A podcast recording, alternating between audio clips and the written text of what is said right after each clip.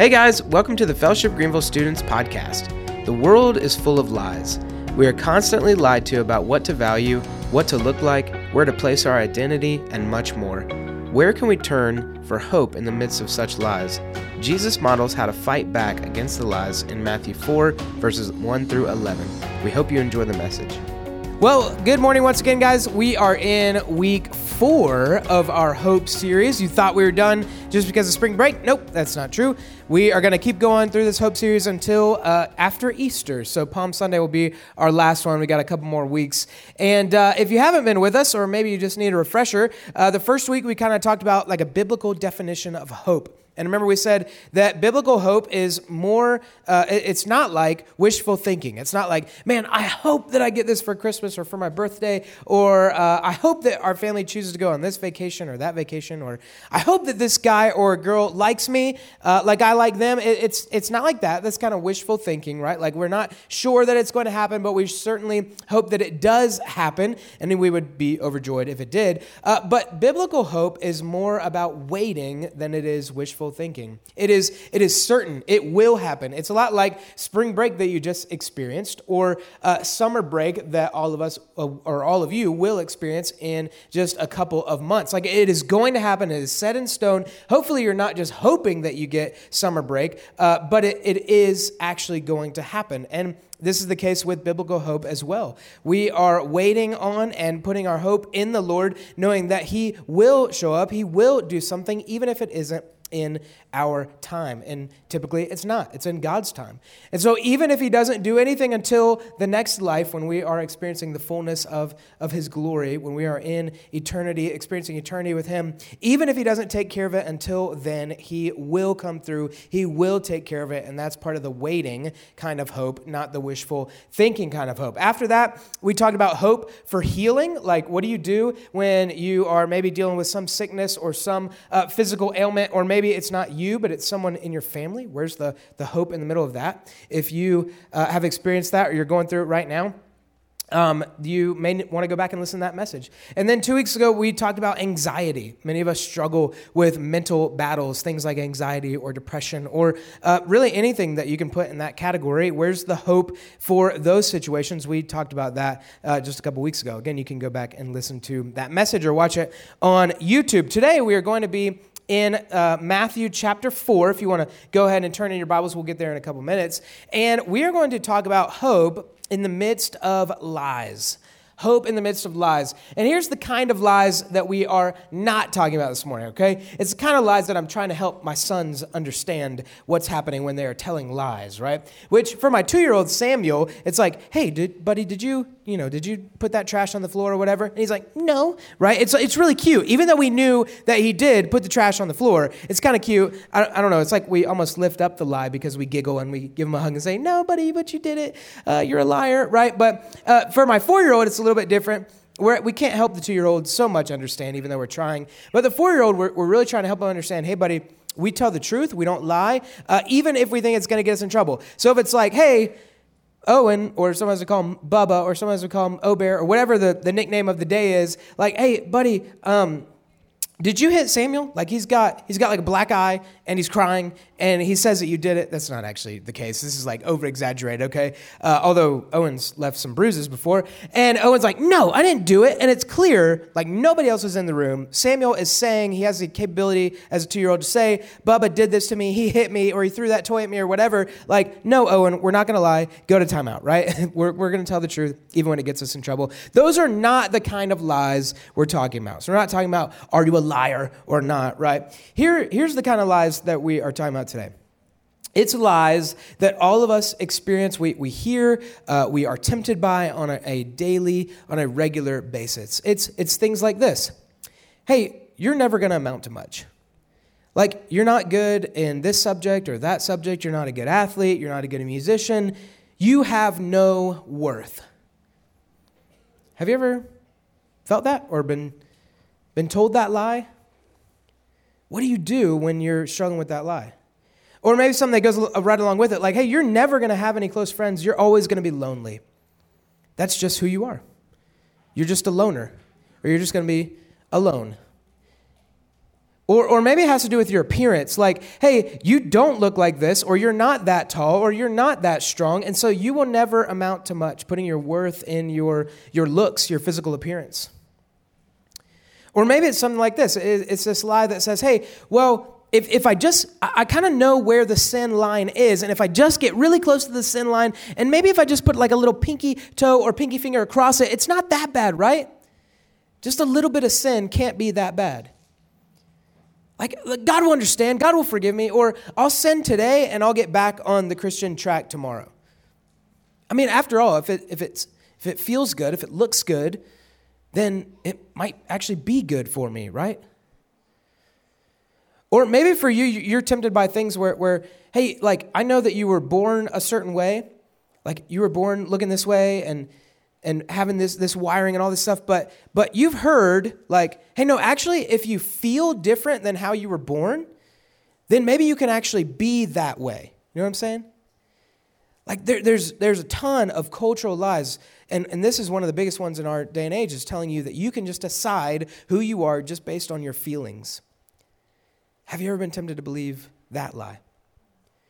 There are many, many more. We could keep going down the track. Things like, hey, life is all about money, or life is all about popularity, or life is all about whatever insert the blank is for you. And we are tempted by these lies all the time, and they are everywhere around us. They're on billboards, they're on TikTok and Instagram, they're on T V, they're on YouTube, they're in the most recent Netflix show that you've probably watched. It's all these lies telling you, hey, here's what life's about, here's what you should be all about, here is essentially a God for you to worship. Sometimes even to the point where that God is yourself. Just do what you want for yourself. Get what you want for yourself. Ultimately, and we're going to talk about this in a little bit, ultimately, all of the lies that the world is throwing at us, they're really going after one thing. Some of them are from the world. Some of them are from the enemy directly. They're going after your identity. It's like, hey, instead of putting your identity in God, again, we're going to talk about this more in, as we go through Matthew four. What would happen if you put your identity in all of these things? So what do you do in the midst of those lies? Like, all of us uh, have probably have probably felt these or heard these or thought about these at some point in our lives. What are we supposed to do in the midst of all these lies that are regularly thrown at us? Is there hope? What's the hope in the midst? The simple answer is this. We fight lies with the truth. We fight the lies of this world with the truth of who God is and what he says. What he says about us, what he says about life, and specifically what we read from the scriptures, from his word, from the truth. This is what we use to fight the lies of the world. So before we step into Matthew chapter four, let me ask you a couple questions. These are all like rhetorical, that's the right word, right? When you don't have to give an answer out loud. The first question is this. What lies have you heard around you lately? Like, have you heard any of the lies that I, I described today? Like, what, what lies do you see out there in the world? The second question is this. What lies are you tempted by? Like, when you hear them, you're like, oh, man, that actually kind of sounds good. And the lie that you're tempted by is likely different from the lie that your neighbor's tempted by. Maybe you have some of the same ones, but what lies are you tempted by? Number three, the third and final question before we step into Matthew four is this. What lies right now are you believing and living in? What lies are you believing and living in right now? And this last one, I know it's hard. I know it can be like painful, like heart pricking, but it's not, it's not to shame you. It's not to guilt trip you. But it's to try to get you already thinking like, hey, what, what lies have I been deceived by? What am I living in? Sometimes these are the, the, the these same lies are the things that cause you the most anxiety, the most stress. They cause you to uh, live different and, and start to look different than maybe you know to be right, you know to be the truth. And it's good to be able to identify when you have started living into these lies. So what are you seeing around you? What are you tempted by? And what are you maybe already believing? Let's jump into Matthew chapter four and see how Jesus is tempted a, a few different times, actually by directly by the devil, directly by the enemy. And we're going to see how he responds by fighting the lies with the truth. This is Matthew chapter four. If you've already brought your Bibles, I am very proud of you. I'm thankful that you are starting to bring your paper Bibles. I'm going to keep pushing that. And in fact, after Easter, the series we're going to be in is really going to require you to bring your Bibles. And so maybe go ahead and start doing that uh, over the next few weeks. Um, right before this chapter, chapter four, in uh, chapter three, Jesus is actually baptized by John the Baptist. We were talking about baptism a little earlier, how you can sign up for our baptism class.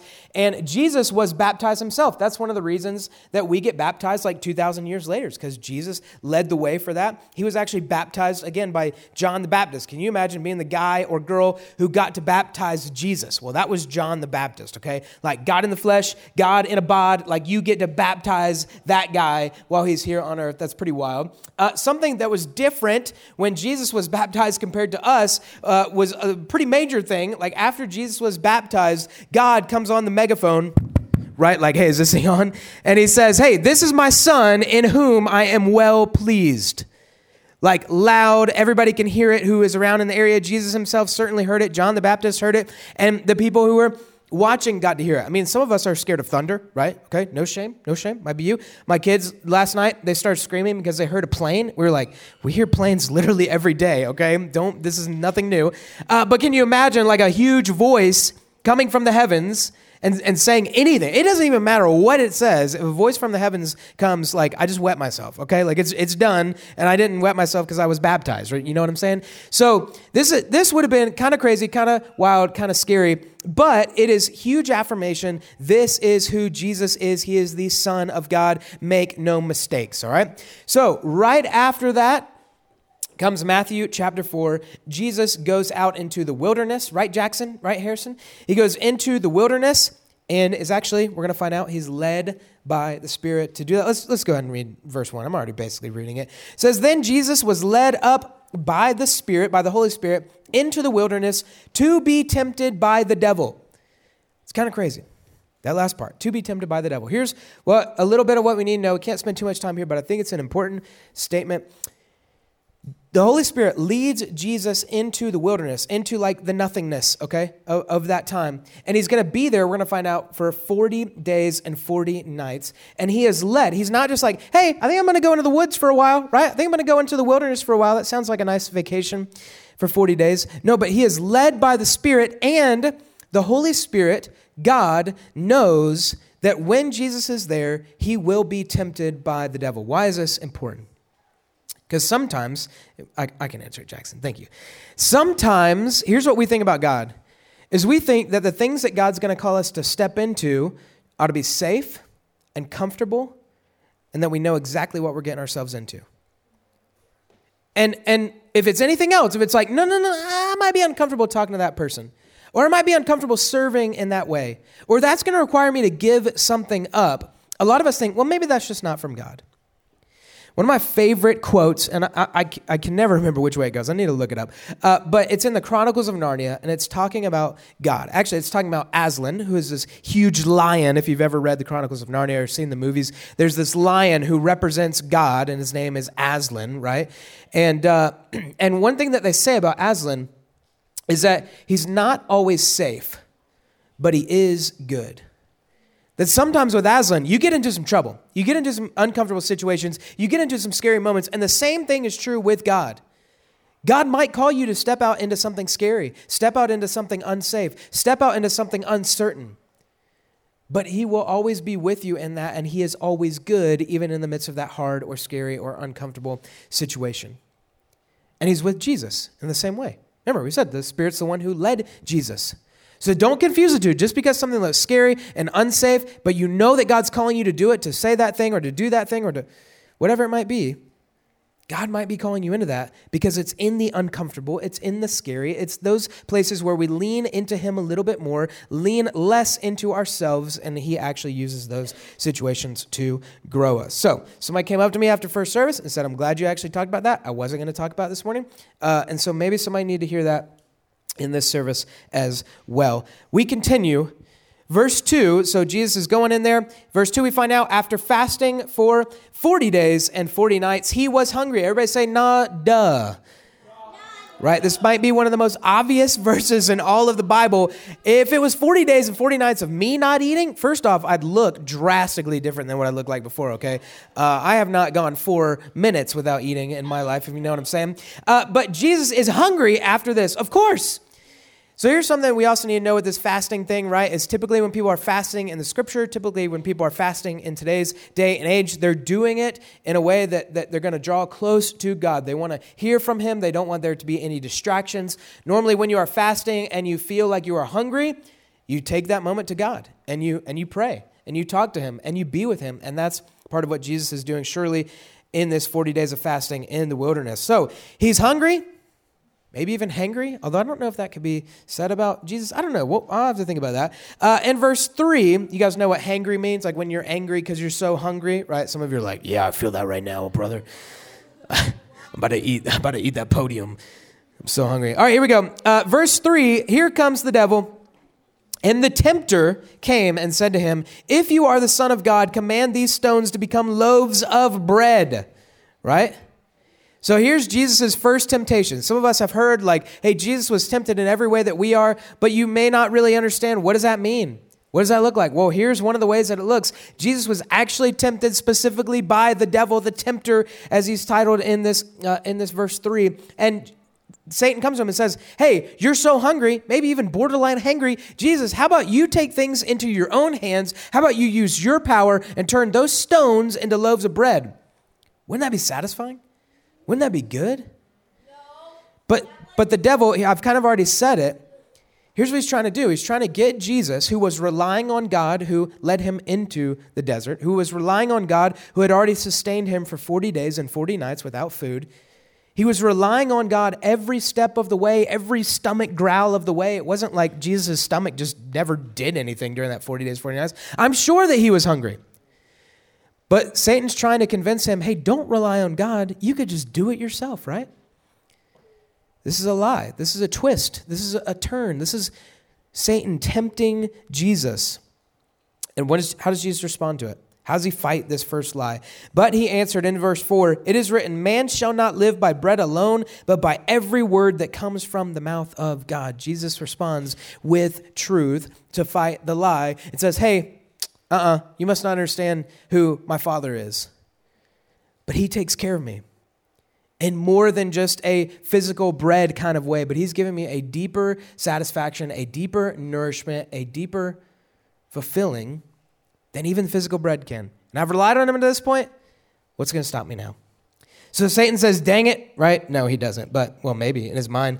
Uh, but verse five says, then the devil took him to the holy city and set him on the pinnacle of the temple and said to him, said to Jesus, if you are the Son of God, throw yourself down, for it is written, he will command his angels concerning you, and on their hands they will bear you up, lest you strike your foot against a stone. So he brings Jesus up to a temple, up to the highest point of the temple, and says, hey, look down there. You know what would be a really cool stunt right now, a cool trick for you, is if you just threw yourself down, because aren't the angels going to save you? Like, isn't that what the scripture says? So Satan Satan says, okay, you're going to fight me, Jesus, with scripture, with the word of God, with, with this truth. Well, now here's what Satan steps in and does. He takes a moment to twist and turn the truth of God's word and says, well, like, hey, you can just use that to your advantage, right? You can do all kinds of cool stuff. Again, kind of like take things in your own hands. How about you just how about you just throw yourself off this temple? Won't the angels save you? Or do you not, Harrison, calm down. Or do you not believe that the angels will actually catch you? Do you not believe that God's word is true? He's trying to get him to question God's word. He's twisting his word. Doesn't that sound familiar? It's something that we heard in the first book of the Bible, Genesis, where the serpent twists God's word in a way that makes Adam and Eve question. And he's doing that with Jesus. Like, if that's really what the word says, then you can just throw yourself off of anything and won't God's angels catch you? But Jesus, to this lie, he does much the same as he did to the first. He fights it with truth. He fights it with the word. He fights it with scripture. Jesus said to him in verse seven, again, it is written, you shall not put the Lord your God to the test. And again, the devil's like, well, darn, right? Like, I guess I can't get him. And he throws what I think is, is almost the silliest uh, one as his like last ditch effort. And we're going to find out in a why, uh, why in a minute. But But he does it anyway. Let's see what it is. Verse eight says, again, the devil took him to a very high mountain and showed him all the kingdoms of the world and their glory. And he said to him, all these I will give you if you will fall down and worship me. Here's the reason I think it's silly. Like, Jesus is, has already shown, like, nope, God's the one who's going to sustain me. Nope, it's his word that I rely on. Nope, he's not a God to be tested. Nope, you can't twist scripture like this. And yet the devil's like last ditch effort is like, hey, maybe if I show him some really cool stuff, then he'll worship me. Like, this seems kind of weird, kind of kind of crazy, but it's it's this last temptation that we see in the wilderness. And basically he takes Jesus up to a high mountain and says, hey, all the kingdoms of the world I will give to you. All you got to do to make that happen is bow down and worship me. Like, you can have anything that you want. You can have all the riches, you can have all the kingdom, you can have all the power and authority over, the, over this world. I'll just give it to you. You can do whatever you want with it. You can just have your way with the world. It'll be awesome. All you got to do is bow down and worship me. And Jesus fights this lie with the truth again. Verse ten says, Jesus said to him, be gone, Satan, for it is written, you shall worship the Lord your God, and him only shall you serve. Then the devil left him, and behold, angels came and were ministering to him. Each step of the way, a lie is presented, and Jesus combats the lie, fights the lie with the truth of God's word, what he said, what, what he's called Jesus into.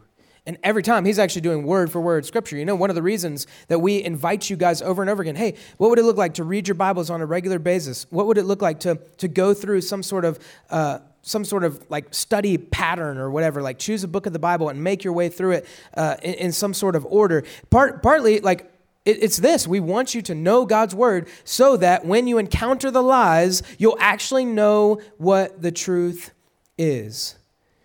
And Jesus clearly knew that. So maybe you can relate to some of these temptations, right?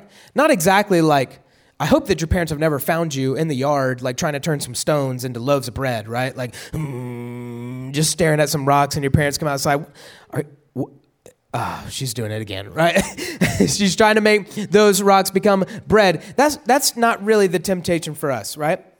But a temptation for us in the real world is, hey, how about, you know, it doesn't really seem like God's showing up for you right now. What if you just take control of that thing for yourself? What if you just try to make it work? What if you just try to fix it? What if you just step in and use all of your power? You're so powerful, right? But oftentimes we really do feel that way. That's a temptation for us. Maybe we're not tempted to throw ourselves out of high places and watch angels catch us, right? But we surely are tempted by like a little twist of God's word.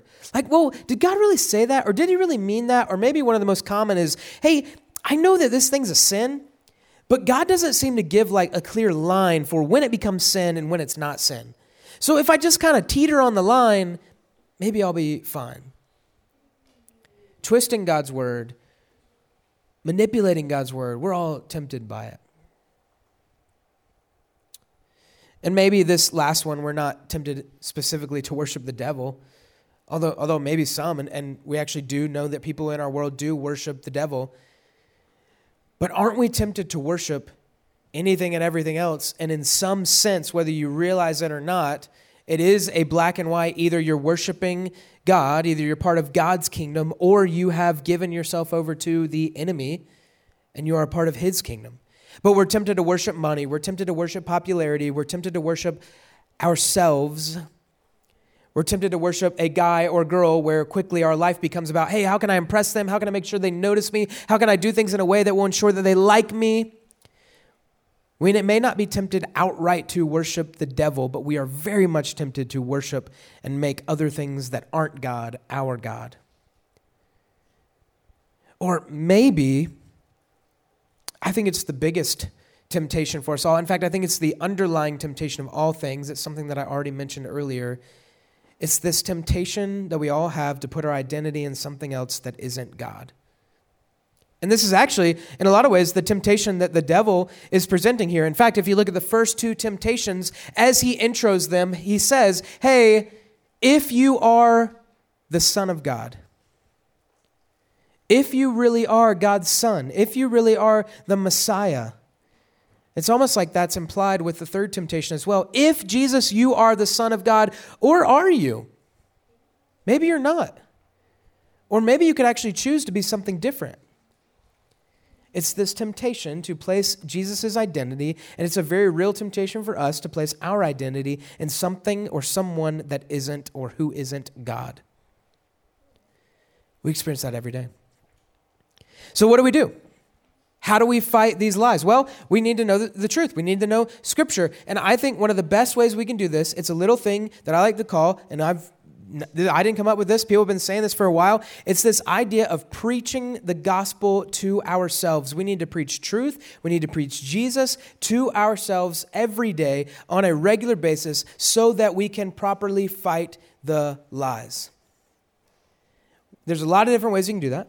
One of them is just reading your Bible. Another is coming up with maybe something like this. I'm going to show you in a minute. It's it's this little um, this little like formula. Go ahead and put this statement up there. It goes, I am not blank. And you guys are actually going to do this in your small group. This is well, one way to preach the gospel to yourself, to remind you of where your identity is, to remind you of who God is, to remind you of whose you are as a child of God. I am not blank. It could be, I am not a slave to sin. I am not, whatever the, the big struggle is for you, whatever the lie is that you are most tempted to believe, I am not that thing. I am, the next part of it, I am. If it's, I'm not a slave to sin, it would be, I am free from sin. Because of what? Because of what God's done, because of who God is, because of what God says. I am not a slave to sin. I am free from sin because of what Jesus has done on the cross for me. In fact, I've got a, a couple of examples here. Give them the three examples. Old tech team back there. The first one says uh, pretty much what I just said. I'm not trapped in my sin. I am free because Jesus set me free from sin on the cross. I am not insignificant. I am significant because God knows me and loves me. I am not alone. I am with God because the Holy Spirit is with me.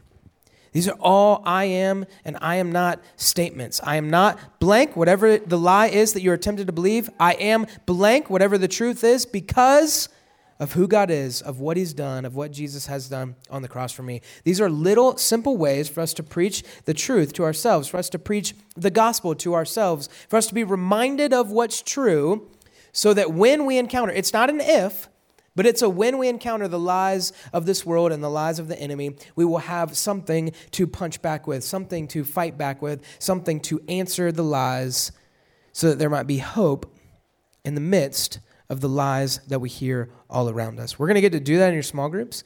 In each small group, there's cups on the wall, if you're in the standard small group rooms, that have um, some of those little papers in there, some some tiny strips of paper, enough room to write one of these and maybe one on the back. Uh, you can use as many strips of paper as you want. There's also pens in there. If you're in the auditorium, there's some pens and paper on either side of the stage in here. And if you're across the Sky Bridge, there's some in your room as well. If you don't have pen or paper, obviously ask us for it. But that's part of what we're going to do in our small groups. And the intent is not for you to leave those, but for you to take those with you, so that you have them and are, are reminded of these truths as you go about your days and your weeks ahead. Let me pray for us. God, thank you so much that you haven't left us empty-handed when it comes to the lies of this world. Some of us right now, there's, there's a clear lie that we are struggling with, that maybe we even are believing, that we need something to fight with. We need your truth. We need the truth. We need the gospel to fight back against these lies. Thank you, Jesus, for modeling what that looks like. May we follow in your example, fighting lies with truth. It's in your name, in the name of Jesus, that we pray. Amen.